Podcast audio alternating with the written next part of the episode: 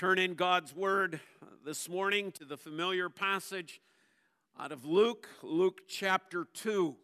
Luke chapter 2. We'll be reading this morning verses 8 through 20. Although, if you have your Bible with you or a scripture with you, and I'd invite you to keep your scriptures open not only to this passage, but numerous others that we'll be looking at through the course of uh, our message this morning. Luke chapter 2, beginning to read at verse 8. And in the same region, there were shepherds out in the field, keeping watch over their flock by night. And an angel of the Lord appeared to them, and the glory of the Lord shone around them, and they were filled with great fear.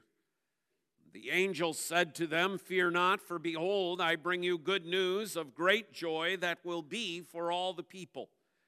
For unto you is born this day in the city of David a Savior, who is Christ the Lord. And this will be a sign for you. You will find a baby wrapped in swaddling cloths and lying in a manger. And suddenly there was with the angel a multitude of the heavenly host, praising God and saying, Glory to God in the highest, and on earth peace among those with whom he is pleased.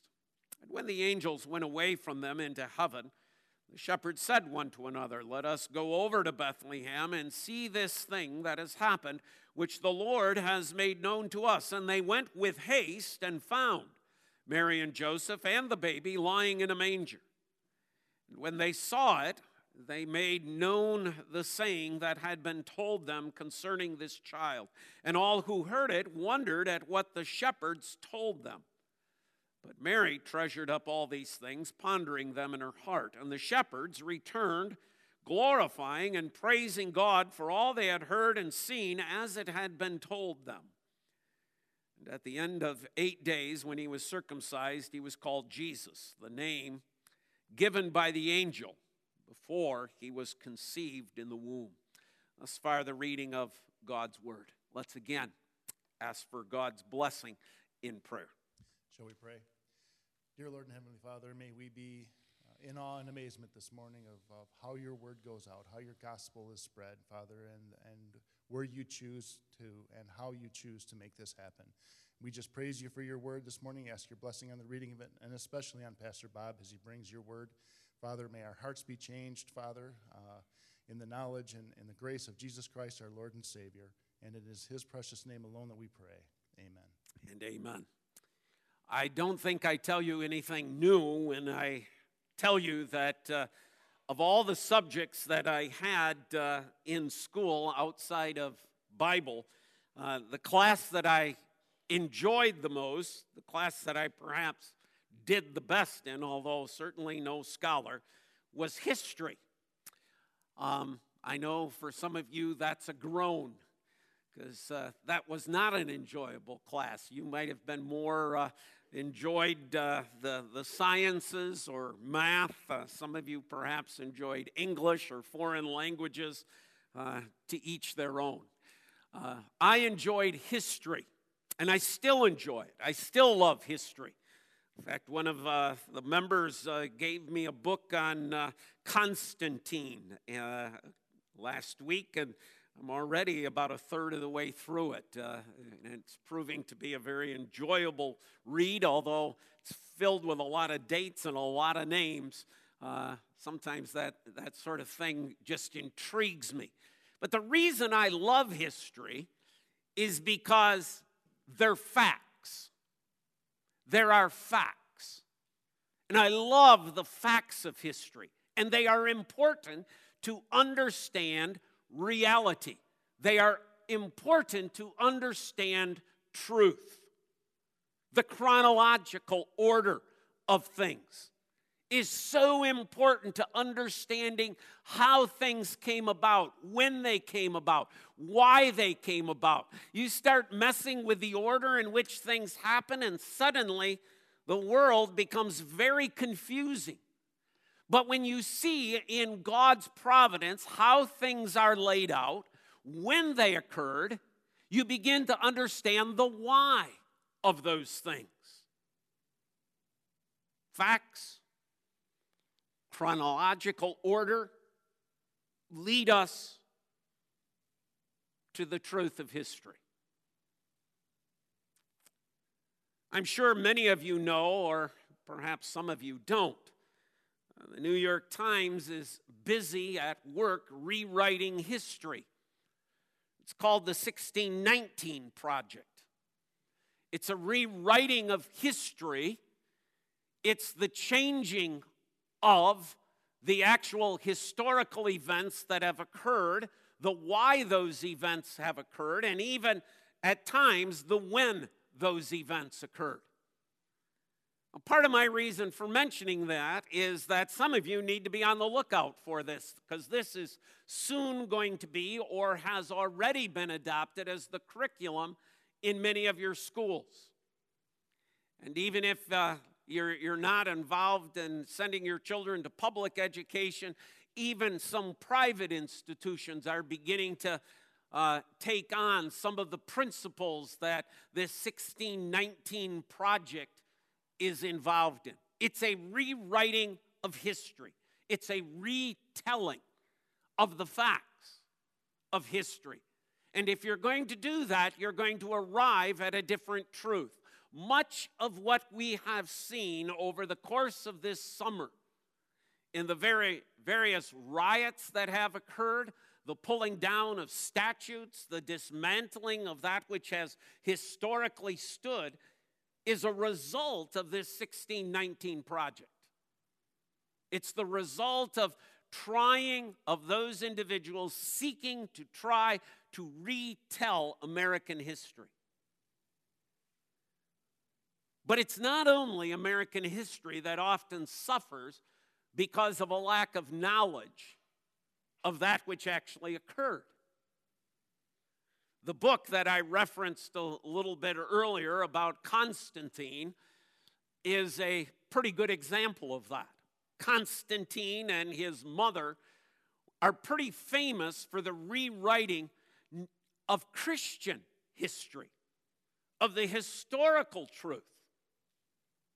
It is Constantine who redefines when Jesus Christ is born the date of December 25 is not a historical reality. That's not truth. Might be nice folklore, makes a date on the calendar, but it's not historical truth. We know it because Constantine invented the date. And he invented the date perhaps out of good reasons. Maybe he had some good positive reasons for doing it okay, in that he was trying to convert okay, people who had been involved in paganism and were worshiping uh, uh, all sorts of false gods. And on the winter solstice, which by the way occurs at 5:02 a.m. tomorrow morning, they had a big celebration, a big pagan feast. And so Constantine said, Well, you know, we shouldn't be celebrating this pagan stuff. We ought to be celebrating Christ. So he establishes December 25 as the date of Christ's birth so that these pagans would have a new feast for which to celebrate. He also moved the location of where Christ's birth was. If you've ever traveled to Bethlehem, there's, you know, the church of uh, that supposedly sits over some cave, okay, right in the city of Bethlehem, and we know that is not historically true. Much of what we associate with Christmas is not historically true. Even if we disregard a reindeer with a red nose, and even if we disregard a living snowman, and even if we disregard okay, the man in the red suit, there's much about our even Christian traditions that are really folklore and have nothing to do with the reality. That comes to play, you see, in these shepherds. It's interesting to watch how they're often displayed, how this often takes place. it's interesting even to go back over my sermons and to look at some of the points that we have made about the shepherds, all which are true, but don't necessarily historically fit this particular situation. Perhaps we've all journeyed or been involved in a particular uh, presentation of the Nativity, and after going through, we've thought, I'm not so sure that was real accurate.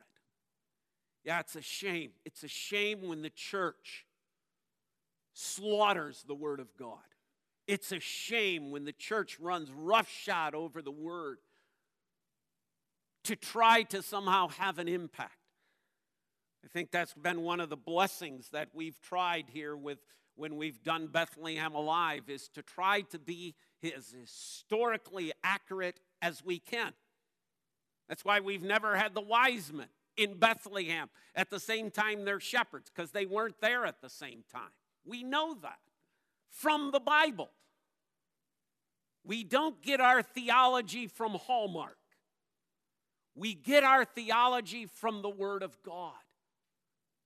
And so let's dig in this morning into what God's Word tells us in regards to these shepherds, these characters of the Advent. First of all, we'll look at the shepherd's occupation. Secondly, at the shepherd's location. And thirdly, the shepherd's introduction. So, their occupation, their location, and their introduction. First of all, then, this occupation. They're shepherds. But understand the biblical tradition. Don't separate it from, from that which we know in the Bible to be an occupation that was of great importance. Abel, the keeper of flocks, Abraham, Isaac, Jacob, the 12 sons of Jacob, David, all which are shepherds. Right? What do we usually do with these guys? We kind of toss them underneath the bus, right? These are scoundrels. These are no good. These are horrible men. Interesting.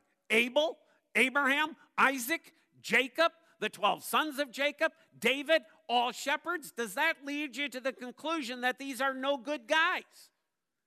Or does it lead you to a conclusion that says, hmm, a biblical tradition? This is a biblical occupation. Maybe we need to raise a little bit our level of understanding of this occupation to be involved in an occupation that has such a biblical tradition perhaps gives us a different perspective on why these men are the first to hear the good news of a Savior. Secondly, understand that these, this occupation is an occupation that God Himself identifies with. God Himself declares Him to be Himself to be a shepherd. Here's where you need to take your Bibles. Okay, let's start back, right, in Psalm 23. Passage we're all familiar with, but look at how God is identifying himself. And, you, and just stop and think. You think God wants to, is, is identifying himself with some horrible occupation? Or is God identifying himself with a noble occupation? Psalm 23 The Lord is my shepherd.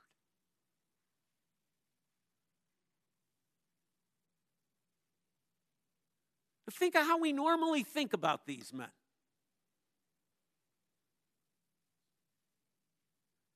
The Lord is my shepherd. God identifies with this occupation. Psalm 80, page forward. Psalm 80.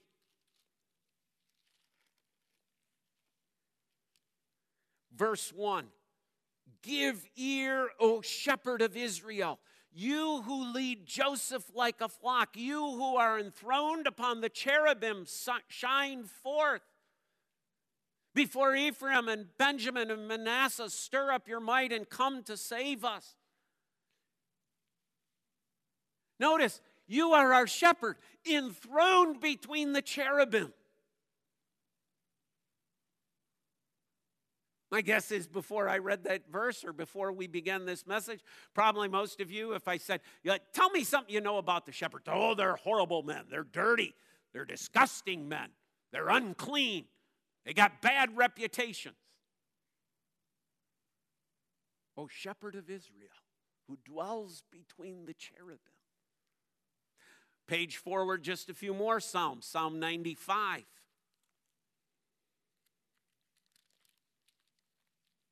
Verse 7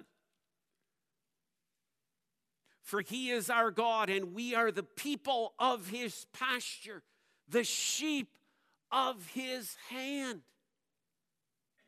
Go forward to Psalm 100, the one we read and I called attention to as our call to worship. Verse 3 Know that the Lord is God.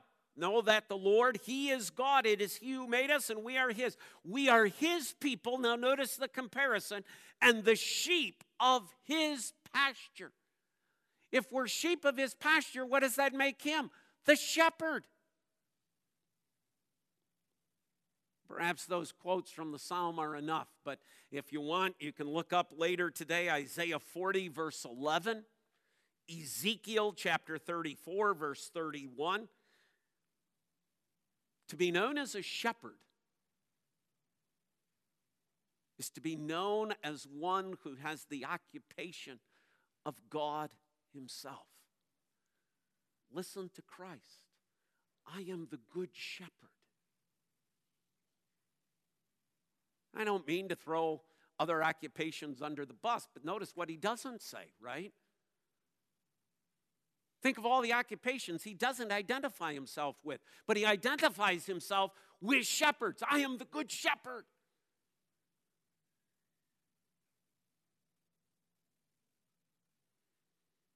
But this occupation was indeed thankless. It involved long hours. It certainly involved difficult creatures. It's dangerous work. We learn that even right from David right? When the, the lion came, when the bear came, I, I had to kill them with my bare hands. Shepherds are involved in a dangerous work.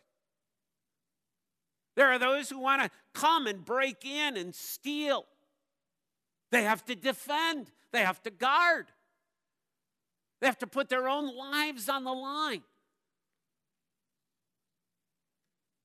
But oftentimes people don't give that much credence. Oh, yes, they were called thieves. Yes, they were considered dishonest. Yes, there are those in every occupation, are there not, that don't deserve the name. Right? There, there are carpenters that perhaps you've run into. Those of you who are carpenters, you've had uh, uh, discussions with other customers and they've you know, said, I I can't trust that other guy. I mean, he's a bad carpenter. You, you should see the way he puts those joints together.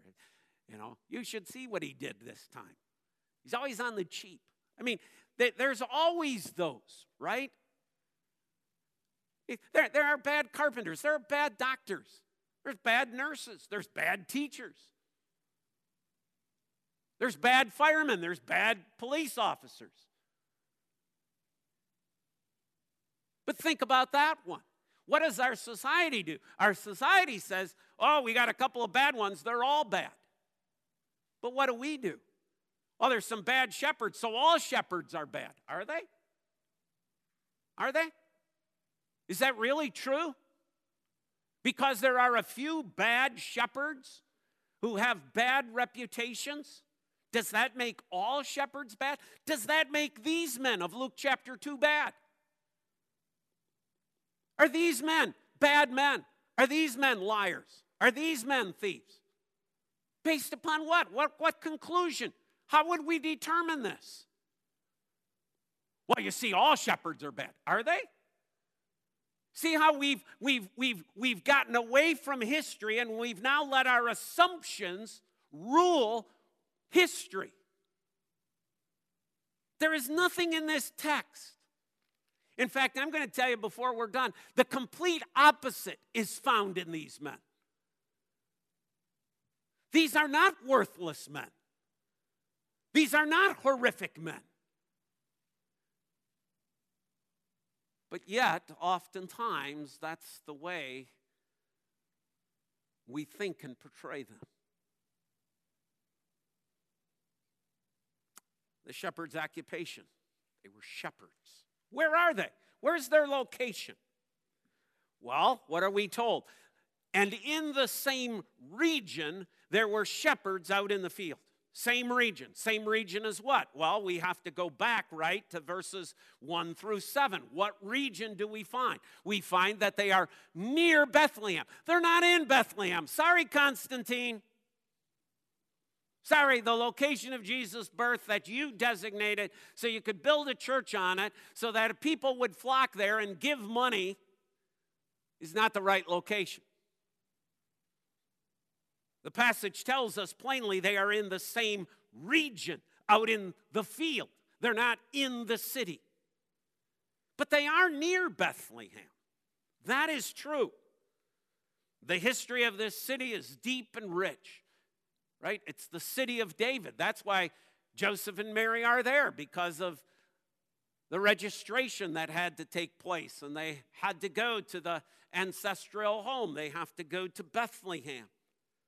It's known for its grain. The whole story of Ruth is based upon the grain production of Bethlehem, her and Boaz, and that beautiful story that emerges there.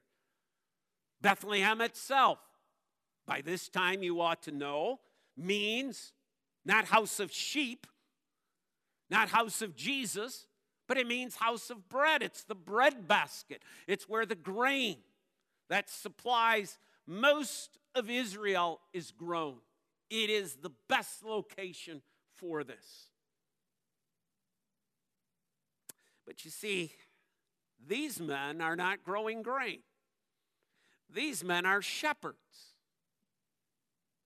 And what we know from that historically is this this is where the temple flocks are kept. Temple flocks that are being raised for slaughter. You see how God providentially is placing this all out? He doesn't have these shepherds out in a field in Nazareth, right? No other location but Bethlehem. Why? Because that's temple flocks. What's the first thing John utters? The Lamb of God who takes away the sin of the world. What do a people immediately in Israel think about when they think of the Lamb of God? They think of the Passover lamb, they think of the Day of Atonement, they think of a sacrifice. Jesus is born in the place where the flocks that are for temple sacrifice are kept. Oh, here's the little thing you need to know. Guess who watches over those flocks? Now, just think about this, right? The priests have to be exceptionally careful about the lambs that are selected for temple sacrifice, right? They have to be well cared for, they, they have to be perfect, uh, they have to be you know, they can't have any spots, anything else. They, they have to be well kept. Okay, let's put that together with our usual understanding of shepherds. Bunch of guys who don't care. So, do you think they're going to put the lambs and the sheep that are meant for temple sacrifice under the care of a bunch of thieves, a bunch of no goods, a bunch of liars, a bunch of horrific men? Do you think that's who the, they're really going to put those men in care of temple sheep? No. Oh, then of course we, we have the little side story of the fact well they might have just been children because david was a little child right okay so then you have some who take the, the interpretation well we better dress up all our children then as the shepherds out in the field Sometimes I wish we dig just a little bit more than the surface, right? Because you know what happens when we dig a little bit deeper? You know who cared for these flocks? Priest. Priest who knew and understood the Old Testament laws about the sacrifices. They're the ones who care. These are shepherd priests. These are not men who are scoundrels, these are the men of the highest caliber. And doesn't that fit? Let's go back. When we, when we read of the angel coming to, to Zechariah and to Elizabeth, what kind of people were Zechariah and Elizabeth? Oh, no good scum, right? No, what did we read? These were people who were upright, who were blameless, who were righteous in the eyes of God. Oh, and then Jesus' parents, Mary and Joseph, what, what did we discover about them two weeks ago? Well, they're no goods too, right? They have horrible reputation. No, these are people who are just, who are righteous, right? who are approved by God. Do, do you see what's going on when we look at it historically? God is choosing to bring his son into the world. Not to a bunch of vagabonds, but to people of great integrity, people of great honesty, people of purity, people of righteousness, people of justice.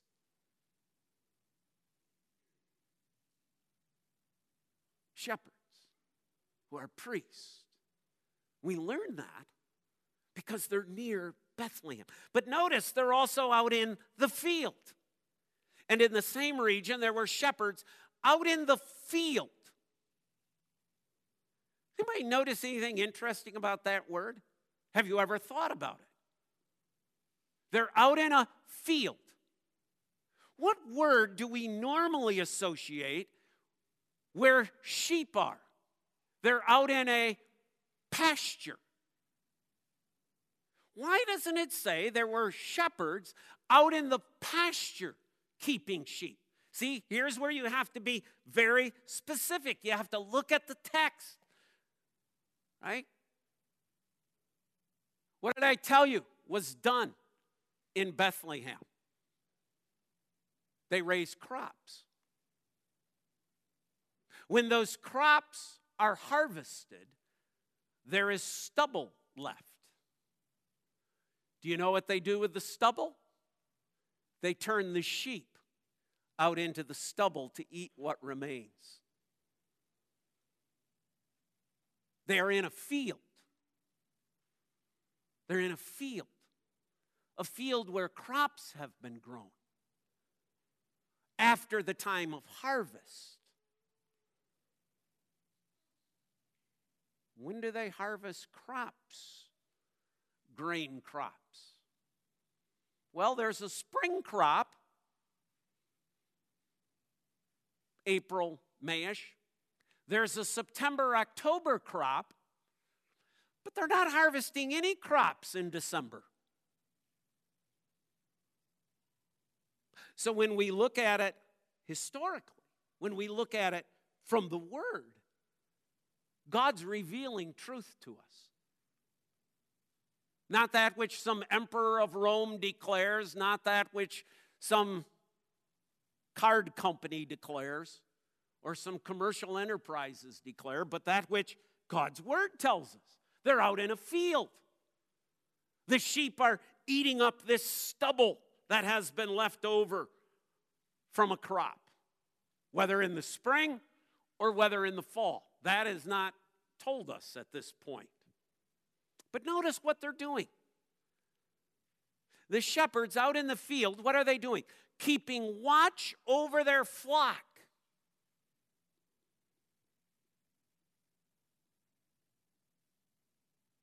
What does that mean? They're keeping watch over their flock. Well, what do we normally think? We normally think, right, that what's going on is this. Well, you know, you got to watch sheep at night. Boy, at night, them sheep are really rowdy. Sheep are not rowdy at night, okay? Why do you have to keep watch over the sheep? You're not keeping watch over the animals that might attack the sheep, you're watching the sheep. Why? Why would the temple priests who are performing the work of shepherds, a God ordained occupation, why would they be out in the field but keeping an eye on their flock, watching, which means to look intently? It's not just casual observation. They are watching intently. They are peering at. They are being very, very careful in their observation. What are they watching for? Do you know that when a ewe who is about ready to give birth that if that ewe lays down and rolls upon its back, it will never get up on its own?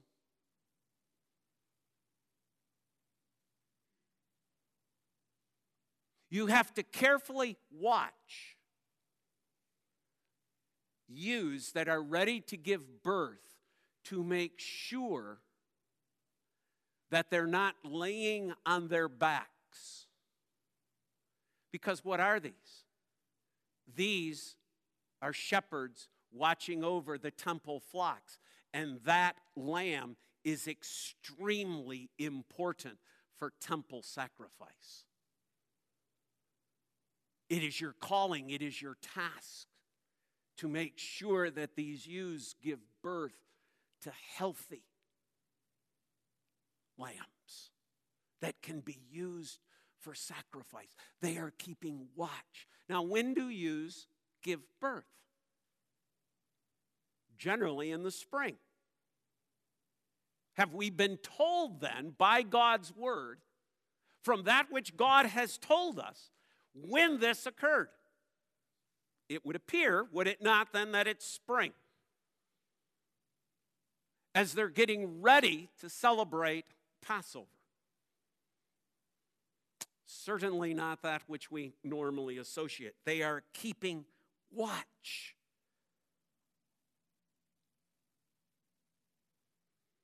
Because you see, as soon as they begin to see one of these ewes begin to go into what we would phrase as labor, these sheep do not give birth out in the field.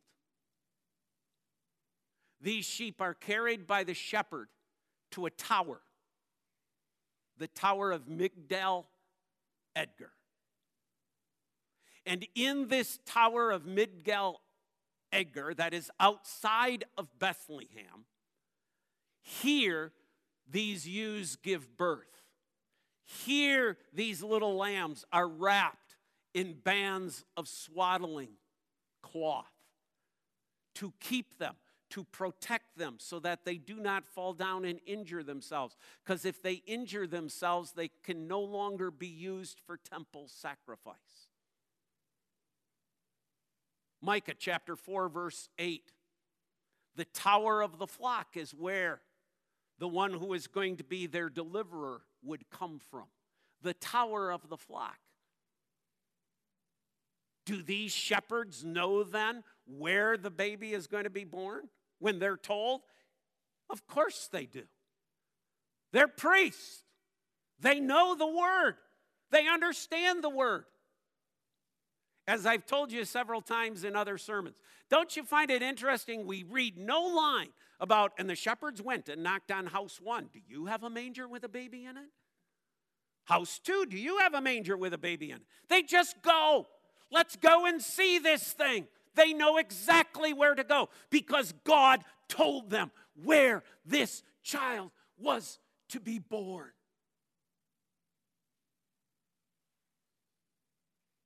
The fourth thing to think about these shepherds not only are they near Bethlehem, they are in the field, they are watching, but they're there at night. How does that fit with our understanding of no good, careless, loafing shepherds. At night, they're keeping watch over their sheep. They're on the job, they're on task, there's commitment. Does that fit with Zechariah and Elizabeth? Does that fit with Mary and Joseph? Does that fit the same thing that God has told us about them? Here are these shepherds at night, keeping watch. Their eyes are fixed, right? Think of watch in the military term, right? You don't sleep. You're not just, uh, uh, it's not 10 10 and you're going, man, they did weather already? But you were watching the news, right? These men are intent. Any little movement, anything, any hint, there at night. And to them, to them comes the message today. They are the first to hear. Outside of Mary and Joseph, do you ever stop to think about this one? They are the first to hear. Some of you are grandparents. Some of you are hope to be grandparents. There's nothing like that call. Mom, dad, just letting you know, five minutes ago, we had a little girl. Mom, dad, just letting you know, just a couple of minutes ago, we had a little boy. wow. The first to hear. Right? What an honor, what a privilege it is to be the first to hear about the birth. How much more so then than when we think about this, they are the first to hear. They are the first to receive the news. Today, a Savior has been born for you. But they're not only the first to hear, they're also the first to see. I got a great job. I got a great job. I got a great job because sometimes I get to see a baby before the grandparents do. Usually, somewhere in that list of calls, it comes to Pastor Bob, but Pastor Bob doesn't have to go and punch in a time clock. Grandparents have to wait until the end of their shift. Grand Pastor Bob can be there in a few hours. First to see, first to hold. What a blessing. Did, did you see that here? Let us go and see this thing. And they went and they saw. They're the first. There's Mary and Joseph, yes, the parents. But outside of that small family, the shepherds are the first ones. But you know what is even the greater privilege than being the first to hear and the first to see? Is these men are the first to tell. We read about it in verse 17. And when they saw it, they made known the saying that had been told them concerned the child. They made known, they told others. Verse 18. And all who heard it wondered at what the shepherds told them. They told them. And then you have it again down in verse 20. And the shepherds returned, glorifying and praising God for all they had heard and seen. They are the first ones who hear about the birth, who see the child. And they're the first ones who get to tell the good news that Jesus Christ has come, that the Savior has been born. Folks, we'll never be the first, will we? The historical reality is there can only be one first. Those first were the shepherds.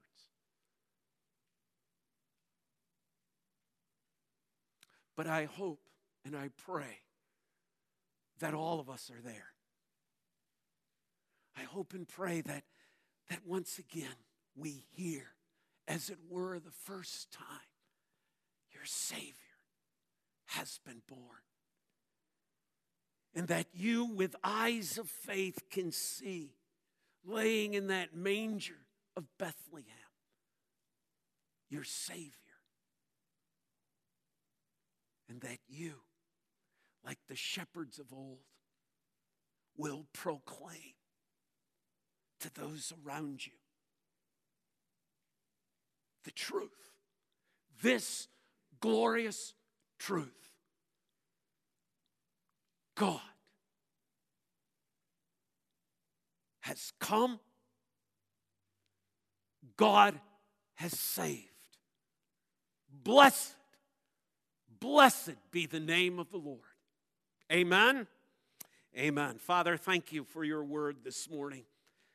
In the midst, Lord, of a society and a culture that just wants to change everything about history, the historical realities of that which has happened, Father, may we, as your people,